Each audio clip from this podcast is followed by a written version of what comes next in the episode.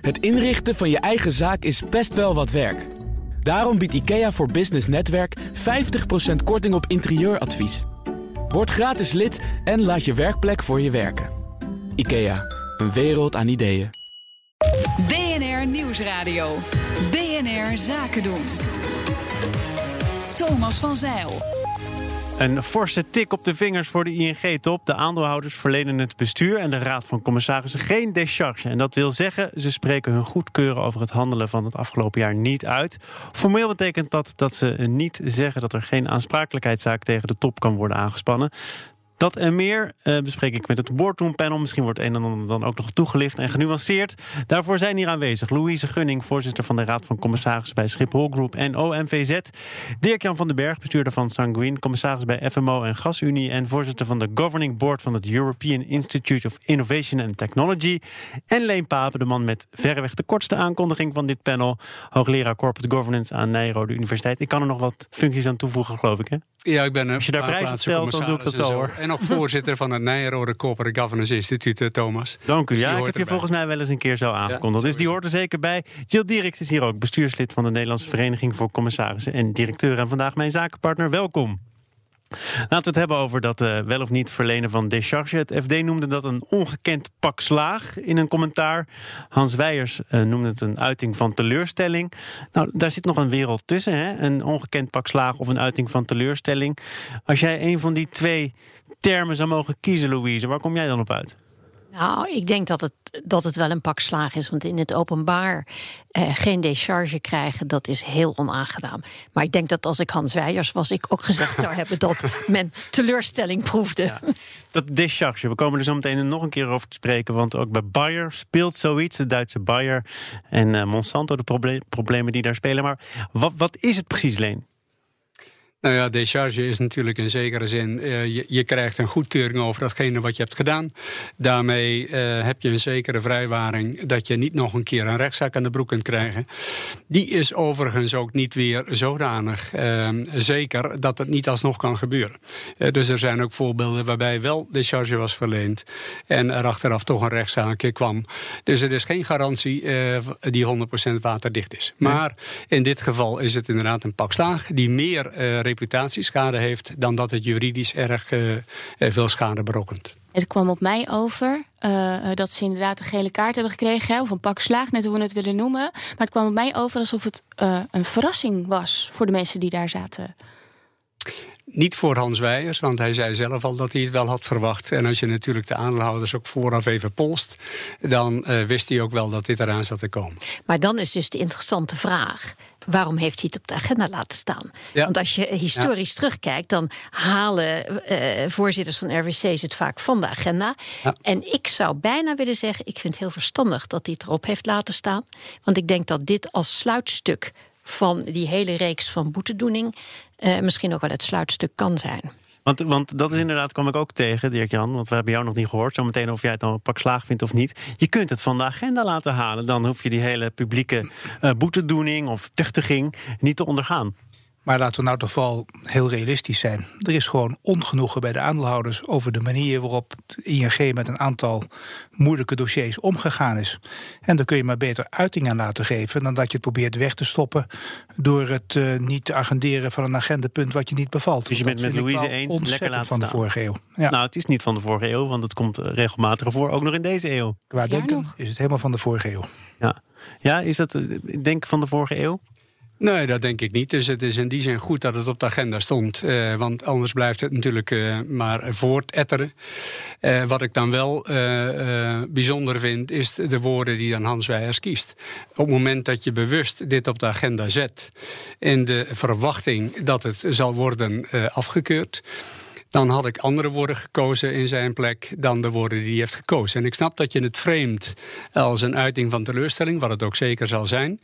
Maar het had sterker gekund eh, vanuit mijn perspectief. En hij had zich er ook op kunnen voorbereiden op een manier die misschien net wat meer eh, dat ongenoegen en die frustratie bij aandeelhouders had kunnen weghalen. Want nu denk ik dat hij het een beetje kleiner maakt en daarmee dat sentiment weer op een verkeerde manier voedt. Denken jullie dat nu het interne eh, gesprek gaande is bij ING? Of is het vooral het gesprek met het mediabedrijf wat, eh, wat deze woorden heeft? eh? Dat laatste. Ik denk dat het interne gesprek al een hele tijd daar gaande is. Want uh, dit is een proces wat al, nou, weet ik het, een half jaar loopt of zo. Uh, ik denk dat uh, iedereen verrast was door de hoogte van de boete bij ING. En dat men zich ook gerealiseerd heeft dat uh, de controle die ze hadden onvoldoende was. En ik, wat ik wel interessant vond was dat er in de, in de aandeelhoudersvergadering vooral gesproken werd over hoeveel mensen ze erop gezet hadden. Terwijl ik denk dat dit niet iets is wat je met mensen gaat oplossen. Nee. Dit zal toch ook een, dit is een technologisch probleem wat heel veel andere bedrijven ook gaan meemaken. Heeft het niet ook te maken met een stuk vertrouwen? Ja, ja, natuurlijk heeft het te maken met vertrouwen. Uh, maar het interessante is dat dat vertrouwen ter discussie wordt gesteld op onderwerpen die eigenlijk relatief aan de zijlijn staan van waar je het bij een jaarvergadering over hebt. En dat is denk ik wel het feit dat de media de, de, de framing van zo'n uh, uh, gesprek maken. Nou, de media spelen hier natuurlijk ook een rol in, omdat op die manier de indruk kan ontstaan, en, en misschien wel terecht, dat ING van schandaal naar schandaal gaat. En je hebt de beloningskwestie, witwassen, niet één keer, maar meerdere keren. Het sukkelt ook maar door. Leen, jij zegt, ik had andere woorden gekozen als ik het dan toch op de agenda laat staan. Louise, jij zei net, ja, ik begrijp Hans Weijers wel dat hij voor deze terminologie kiest, maar toen Leen zei, ja, ik had andere woorden gekozen, zag ik jou toch ook misschien wel onbewust een beetje knikken. Hm. Nou ja, kijk, ik, ik snap dat hij voor die woorden kiest. Uh, omdat de, de, ja, de hele opzet erin was om het een afsluitend geheel te laten zijn. En teleurstelling is wat anders dan uh, ongenoegen als je het zo mag zeggen. Um, maar ik ben het eigenlijk wel eens met wat Leen zegt. Als je het te klein maakt, dan mis je misschien net dat afsluitende moment wat je daarmee ja. opgezocht hebt. Is het, is het hiermee, denk jij, uh, afgesloten, Dirk-Jan? Nee, dat denk ik niet. Het is namelijk niet af te sluiten op een manier van... we hebben een technisch antwoord op een technische vraag. Wat er, denk ik, dat ook jij bedoelt, wat eraan ontbroken heeft... is toch een beetje begrip naar de zaal toe van aandeelhouders. Van ja, inderdaad, er zijn gewoon fouten gemaakt die een repercussie hebben gehad op de imago van het bedrijf. En dat moeten we ons aantrekken. En dat moeten we natuurlijk ook voorkomen. En ik denk dat Weijers absoluut het geloof geniet in de zaal. Dat hij duidelijk kan maken dat dat ook zijn diepe intentie is natuurlijk... om daarvan weg te sturen en weg te blijven. Maar iets meer empathie naar de aandeelhouder toe, dat lijkt mij wel heel verstandig. En ja, het is natuurlijk heel duidelijk, en daarom zal het zeker onderwerp van gesprek zijn, neem ik aan, in de Raad van Commissarissen daar, dat dit niet nog een keer volgend jaar weer in zo'n situatie kunnen verzeild raken. Het ging overigens ook uh, om communicatie met aandeelhouders. Een, een, een element daarin is, is de vraag: had accountant aandeelhouders eerder moeten informeren over de hoogte van die schikking? Die accountant zei dat dat kon echt niet. Die aandeelhouders zeggen ja, het had toch wel gekund. Wat denken jullie als je dat zo. Uh, nou, in deze studio uh, voor je kiezen krijgt. Als Leen. accountant zijnde, dan denk ik uh, dat die accountant gelijk heeft. Het is niet aan hem of haar om daarover te communiceren. Dat is aan het bedrijf. En dat je daarin ook een zekere rol hebt om te bewaken dat het gebeurt, mogen zo zijn. Maar het is niet aan hem. dus ik snap wel dat hij op die manier heeft gereageerd. Ja, ik heb dat anders geïnterpreteerd. Ik, want ik ben geen accountant, dus ik weet niet of het of formeel of niet formeel uh, wel had gemoeten. Ik denk dat toch iedereen overvallen is door de hoogte van die boete. Zeker. Dat ze zich daar niet op hadden voorbereid. En dat dat ook onderdeel van het hele uh, gebeuren is. Want als je had voorbereid op zo'n hoge boete, had je nooit een salarisverhoging tegelijkertijd laten komen. Dus ik denk dat ze er gewoon door overvallen zijn. En of dat er. Maar wie zijn er door overvallen? Ook de top van het bedrijf? Ja, okay. ja, dat denk ik wel. Ik denk en, dat en ook... het, het feit van de schikking inderdaad bekend was, maar dat de hoogte ervan, dat dat een totale verrassing was. En ik denk niet dat en het bekend worden van de schikking en de hoogte van het bedrag met elkaar samengevallen is in de tijd. Mm. En hoe komt het dan hè, in, in deze fase, en zeker met, met deze aandeelhoudersvergadering zoals die gepland stond, hoe komt het dat, dat, dat, dat het toch een soort van als kramp overkomt in plaats van authentiek leiderschap? Is dat jouw beleving? ja. nou ja, ik, heb, dat iedereen erover denkt. Ik, ik heb alleen wat ik in de krant erover heb gelezen. Ik heb niet gekeken, ik heb er niet bij gezeten, ik heb de inleiding niet gehoord. Uh, dus nu vaar ik alleen op die ene kleine soundbite aan het eind, naar aanleiding van die décharge. En ik weet niet helemaal of het fair is om dat uh, de, de afdrong te laten zijn van die aandeelhoudersvergadering. Maar misschien hebben jullie hem wel gevolgd. Alleen uh, het filmpje waarop uh, inderdaad Weijers wordt geïnterviewd mm. en uh, die vraag ook krijgt. En dus ook die soundbite zie je dan. Ja. dus daarmee ja, het sentiment en de geest van de, de vergadering kun je daar natuurlijk niet uit, uit afleiden. Je kunt ook kijken naar iets anders dan sentiment, namelijk de cijfers. Als je kijkt naar de waarde van het aandeel, dan zie je in 2018 een enorme val. Hè? Volgens mij 45% zo ongeveer. Maar de jaarcijfers, die waren hartstikke goed, ondanks die megaschikking. 4,7 miljard, nauwelijks lager dan het jaar daarvoor zonder die enorme schikking. Moet je ook niet vooral ook daaraan vasthouden. Die bank staat er eigenlijk redelijk goed voor. Nou, misschien kun je nog een wat mooiere interpretatie geven aan de gebeurtenis. En dat is dat we nu gaan meemaken dat aandeelhouders een iets meer geïnteresseerd zijn dan alleen het financiële resultaat van de onderneming. Maar ook wel eigenlijk te maken willen hebben met een onderneming die op een maatschappelijk geaccepteerde manier werkt. En daar ze kijken naar het verdampen van hun, uh, van hun aandeel. Daar zullen ze altijd zeker naar kijken. Maar dat is het, uh, uh, natuurlijk het eerste motief misschien van een aandeelhouder... om in een aandeelhoudersvergadering mee, mee te doen. Maar dat er dus ook gesproken wordt over... ja, maar wat voor indruk maakt de onderneming nu eigenlijk naar de samenleving... en hoe pakt hij daar de verantwoordelijkheden op... dat speelt dan nu blijkbaar ook een rol. Ja, dat is interessant, hè? Want ze hebben maar misschien ben ik iets te zonnig over de interpretatie. Nee, ik ben het wel met je eens. Want uiteindelijk hebben ze alleen de décharge geweigerd. Als je echt zorgen maakte over het bedrijf, dan was je weggelopen. Had je je aandeel verkocht. Doen ze niet. Nee. nee. Nee, ik denk dat in die zin de resultaten natuurlijk goed zijn. En dat uh, Ralf Hamers in uh, zijn rol als uh, roerganger van ING ook het goede verhaal vertelt. En dat klanten dat ook wel zullen ervaren. En ja, die kijken natuurlijk niet naar de koers, tenzij je ook een aandeel hebt. En die kijken gewoon naar de, wat doet de bank. En als je daar tevreden over bent, dan loop je niet. Ik had gedacht, dat heb ik ook al eerder hier kenbaar gemaakt. Maar goed, ik, ja, ik ben ook maar een klant. Niet van ING overigens. Maar als je het echt zo breed uitmeet in de politiek, maatschappelijke debatten over uh, salarisverhogingen van topmannen, witwasschandalen, kranten, radio, tv. Dat brengt klanten helemaal niet in beweging.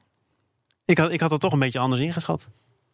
Nou, er zit wat in. Uh, dus als het gaat over uh, wat beweegt een klant om uh, met de voeten te stemmen en weg te gaan, dan zou je bijna kunnen concluderen dat kennelijk dit soort, nou ja, toch missers, schandalen, fouten er kennelijk niet toe doen. Ik weet niet of dat waar is, oprecht niet. Want je kunt natuurlijk niet veronderstellen wat zou de, het aantal klanten geweest zijn als het niet was gebeurd. Ja. Um, maar goed, ze doen het in ieder geval gewoon zakelijk goed.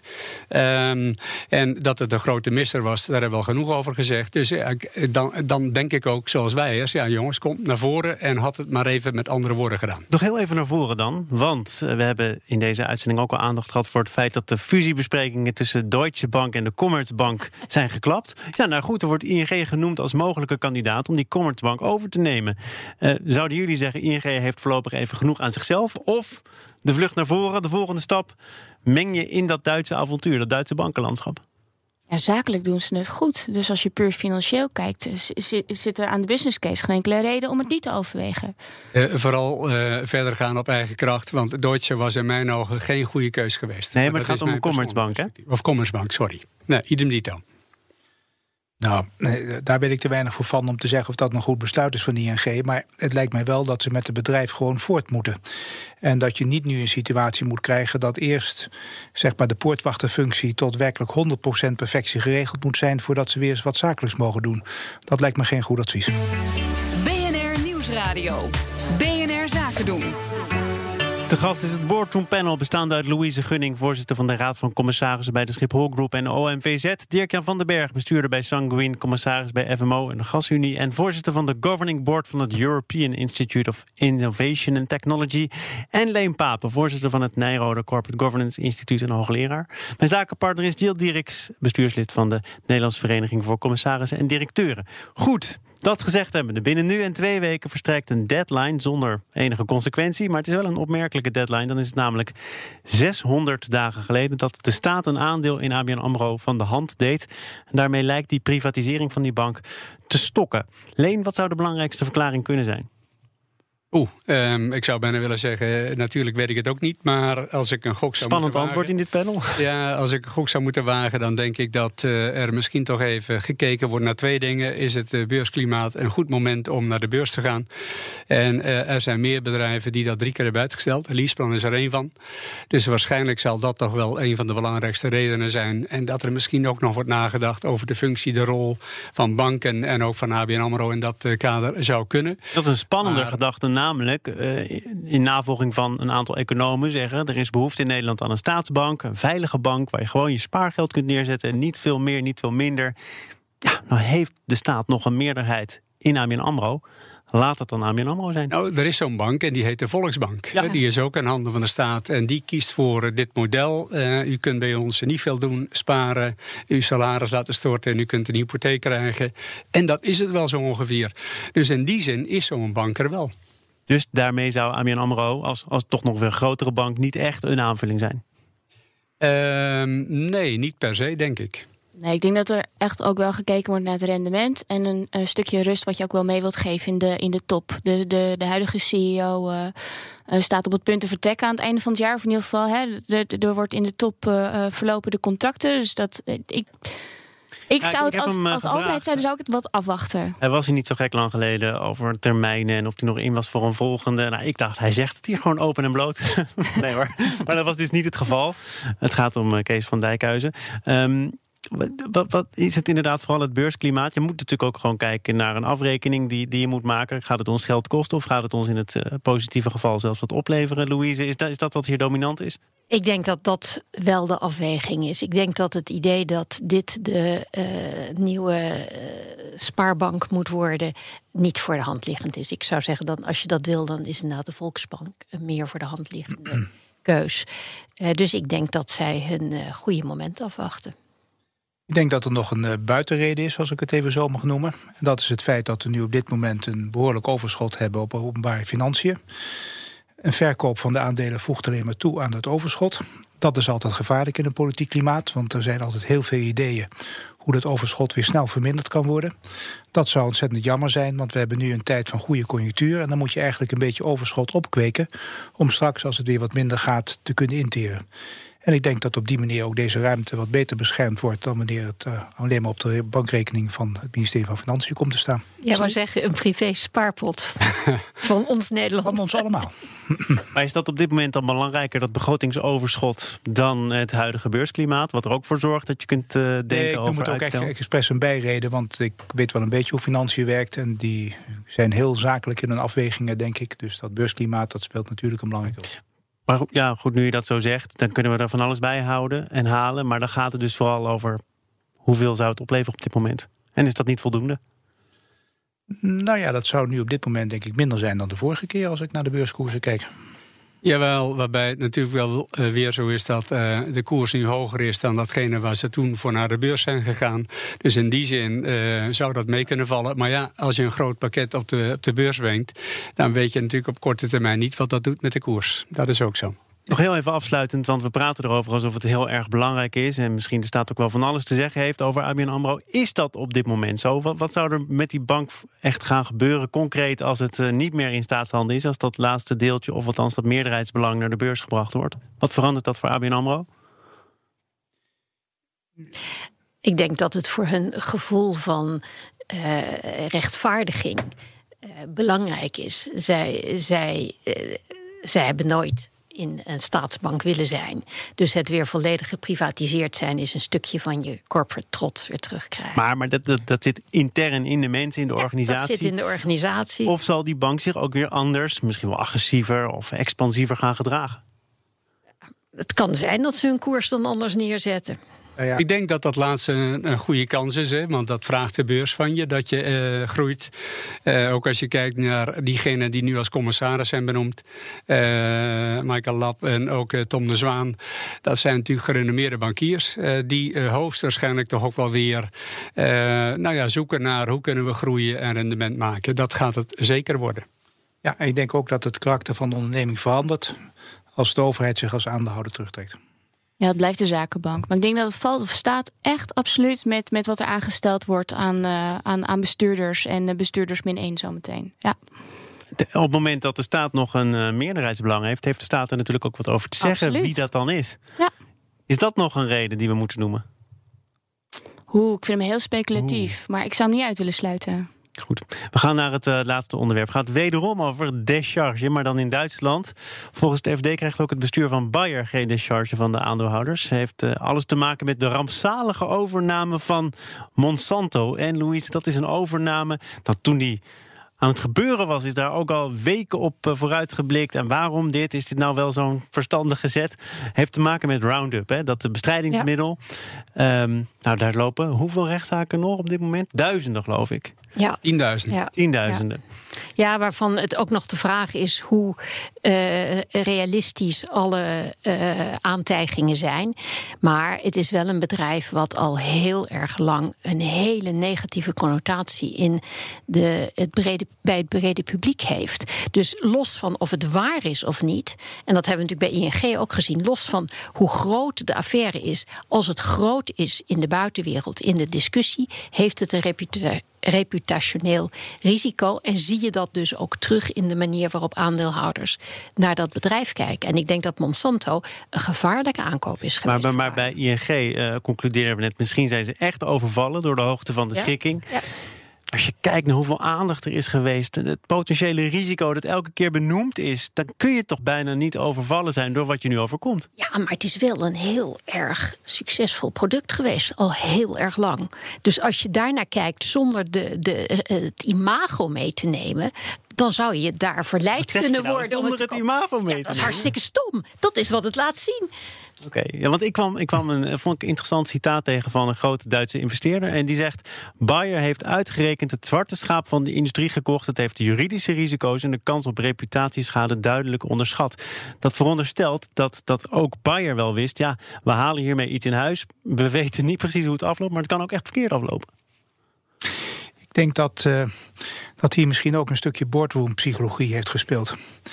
Mensen, Neem ons mee die boardroom in. Ja, want mensen zetten in op zo'n deal. Het is fantastisch. Het is een opportunity die zich voordoet. Uh, niet iedere week krijg je zo'n aankoop uh, zeg maar, in, je, in, in het vizier.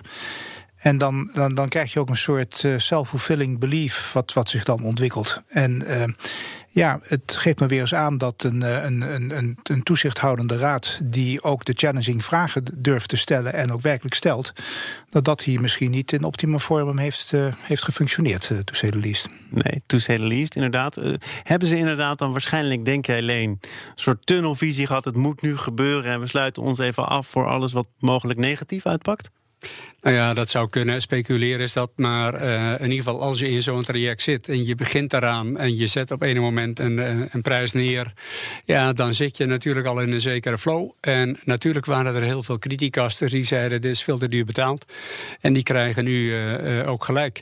En ja, die psychologie van de boardroom, het zou zomaar kunnen zijn dat dat inderdaad ook heeft meegespeeld. En daar zit de beurs ook achter. Je moet groeien, je moet rendement halen. En dat is natuurlijk ook in die tak van sport af en toe wel even ingewikkeld. En dus zoek je naar uh, mogelijke uh, partijen die dat wel kunnen uh, versterken. Nou ja, dat is denk ik nu in het gezicht ontploft. En dat is in het gezicht ontploft met als, met als eerste tastbare gevolg dus het niet verlenen van decharge waarschijnlijk. Uh, nou, we, we, hebben het er uitvoerig over gehad rondom ING. Wat, wat zou jij nu doen? Hè? Reputationeel risico is het zeker, Louise, met, met Monsanto, met Roundup, met alles wat er nog Nou mogelijk op je ik wil afkomt. een stapje terugzetten. Ik vind eigenlijk het niet verlenen van decharge een, een raar middel in deze. Als je echt denkt dat Roundup een gevaarlijk middel is en Monsanto dus een hele slechte overname, dan zou ik mijn aandelen in Bayer van de hand doen.